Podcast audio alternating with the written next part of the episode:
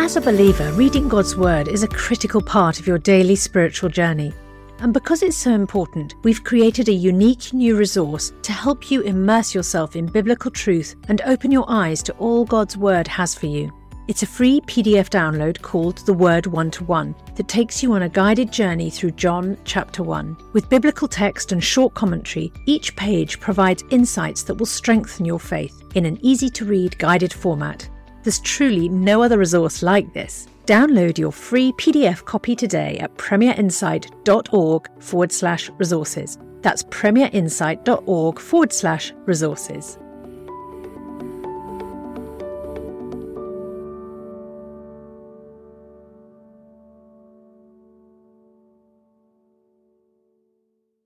Bringing the Word to life. The Bible in a year.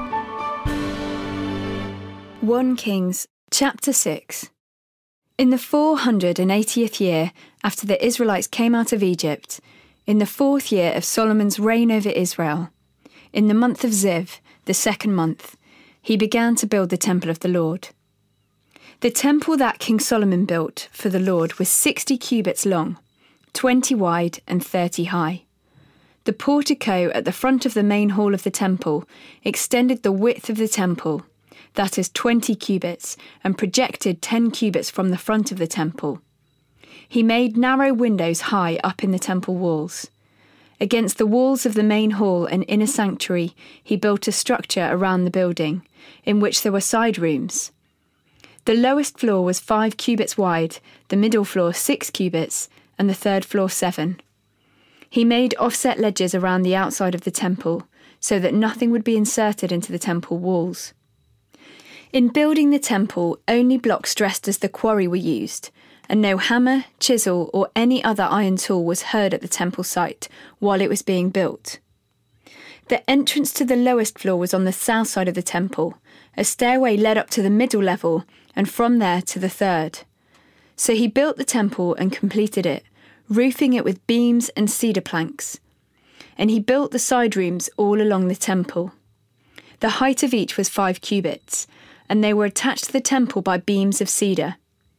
The word of the Lord came to Solomon As for this temple you are building, if you follow my decrees, observe my laws, and keep all my commands and obey them, I will fulfill through you the promise I gave to David your father and I will live among the Israelites, and will not abandon my people Israel.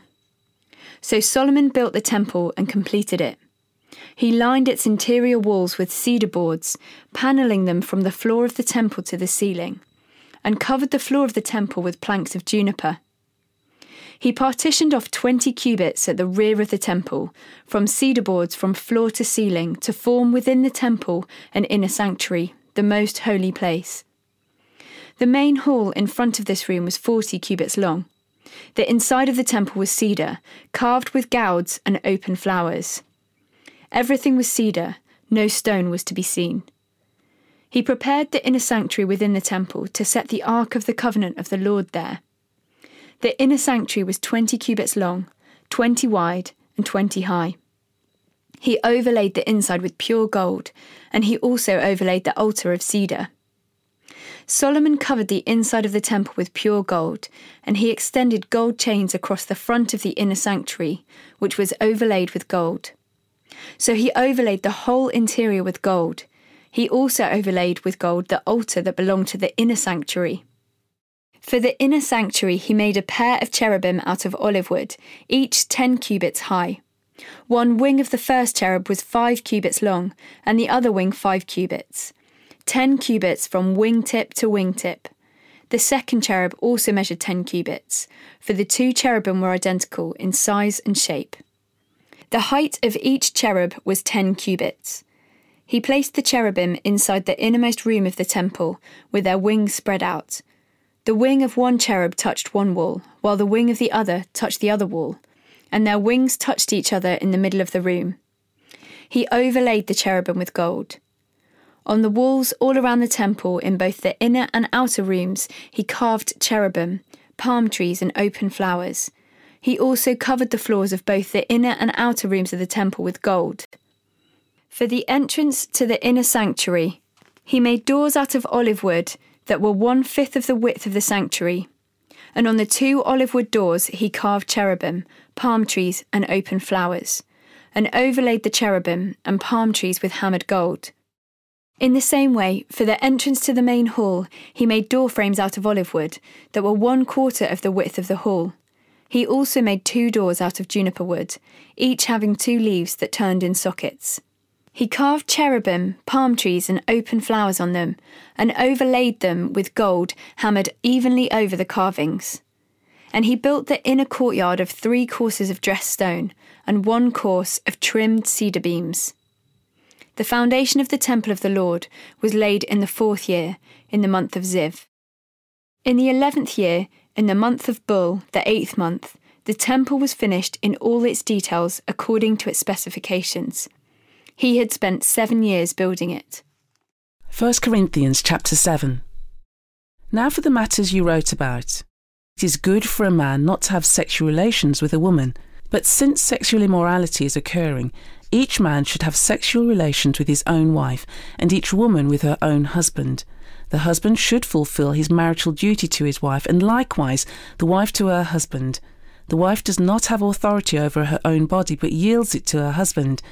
In the same way, the husband does not have authority over his own body, but yields it to his wife.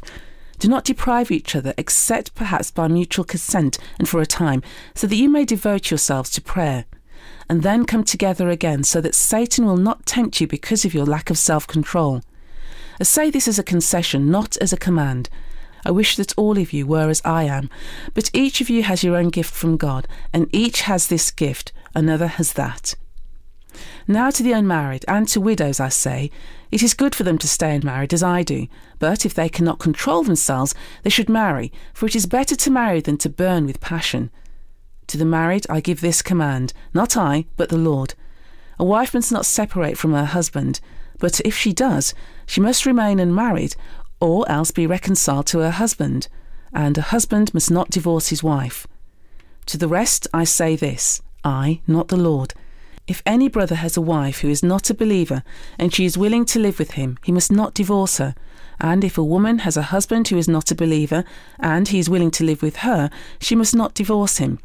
For the unbelieving husband has been sanctified through his wife, and the unbelieving wife has been sanctified through her unbelieving husband. Otherwise, your children will be unclean, but as it is, they are holy. If the unbeliever leaves, let it be so. The brother or sister is not bound in such circumstances. God has called us to live in peace. How do you know, wife, whether you will save your husband? Or how do you know, husband, whether you will save your wife? Nevertheless, each person should live as a believer in whatever situation the Lord has assigned to them, just as God has called them. This is the rule I lay down in all the churches. Was a man already circumcised when he was called? He should not become uncircumcised. Was a man uncircumcised when he was called? He should not become circumcised. Circumcision is nothing, and uncircumcision is nothing. Keeping God's commands is what counts. Each person should remain in the situation they were in when God called them. Were you a slave when you were called? Don't let it trouble you. Although if you can gain your freedom, do so. For the one who was a slave when called to faith in the Lord is the Lord's freed person. Similarly, the one who was free when called is Christ's slave. You were bought at a price. Do not become slaves of human beings. Brothers and sisters, each person, as responsible to God, should remain in the situation they were in when God called them. Now about virgins. I have no command from the Lord, but I give a judgment as one by the Lord's mercy is trustworthy. Because of the present crisis, I think that it is good for a man to remain as he is. Are you pledged to a woman? Do not seek to be released. Are you free from such commitment? Do not look for a wife. But if you do marry, you have not sinned, and if a virgin marries, she has not sinned. But those who marry will face many troubles in this life, and I want to spare you this. What I mean, brothers and sisters, is that time is short. From now on, those who have wives should live as if they do not, those who mourn as if they did not, those who are happy as if they were not, those who buy something as if it were not theirs to keep, those who use things of the world as if not engrossed in them, for this world in its present form is passing away. I would like you to be free from concern. An unmarried man is concerned about the Lord's affairs, how he can please the Lord, but a married man is concerned about the affairs of this world, how he can please his wife, and his interests are divided. An unmarried woman or a virgin is concerned about the Lord's affairs. Her aim is to be devoted to the Lord in both body and spirit. But a married woman is concerned about the affairs of this world. How can she please her husband? I'm saying this for your own good, not to restrict you, but that you may live in undivided devotion to the Lord. If anyone is worried that he might not be acting honourably toward the virgin he is engaged to, and if his passions are too strong and he feels he ought to marry, he should do as he wants. He's not sinning, they should get married. But the man who has settled the matter in his own mind, who is under no compulsion but has control over his own will, and who has made up his mind not to marry the virgin, this man also does the right thing. So then, he who marries a virgin does right, but he who does not marry her does better. A woman is bound to her husband as long as he lives. But if her husband dies, she's free to marry anyone she wishes, but he must belong to the Lord. In my judgment, she is happier if she stays as she is and I think that I too have the Spirit of God. For more resources to help you bring the word to life, go to premier.org.uk/slash Bible. This reading has been taken from the NIV Bible Biblica and is published by Hodder and Stoughton. Spring is in the air, so now's the perfect time to treat yourself or your loved ones to faith inspired products at unbeatable prices. Visit premierchristianmarketplace.co.uk and uncover a fantastic selection of books, cards, home decor, and gifts that will enrich your spiritual life and bring joy to those around you. Shop today at premierchristianmarketplace.co.uk. Imagine you're in a room that's pitch black, you can't see, and someone opens the door and there's a light. There's a way out of that darkness, there's a way out of that place, and that's the difference between being in that place of date and having nowhere to go and people like CAP stepping in. Together with local churches, Christians Against Poverty is helping families like Holly's throughout the cost of living crisis. A gift from you of £19 for just nine months can provide the support they need. To find out more, visit capuk.org forward slash premier. Let's fight poverty together.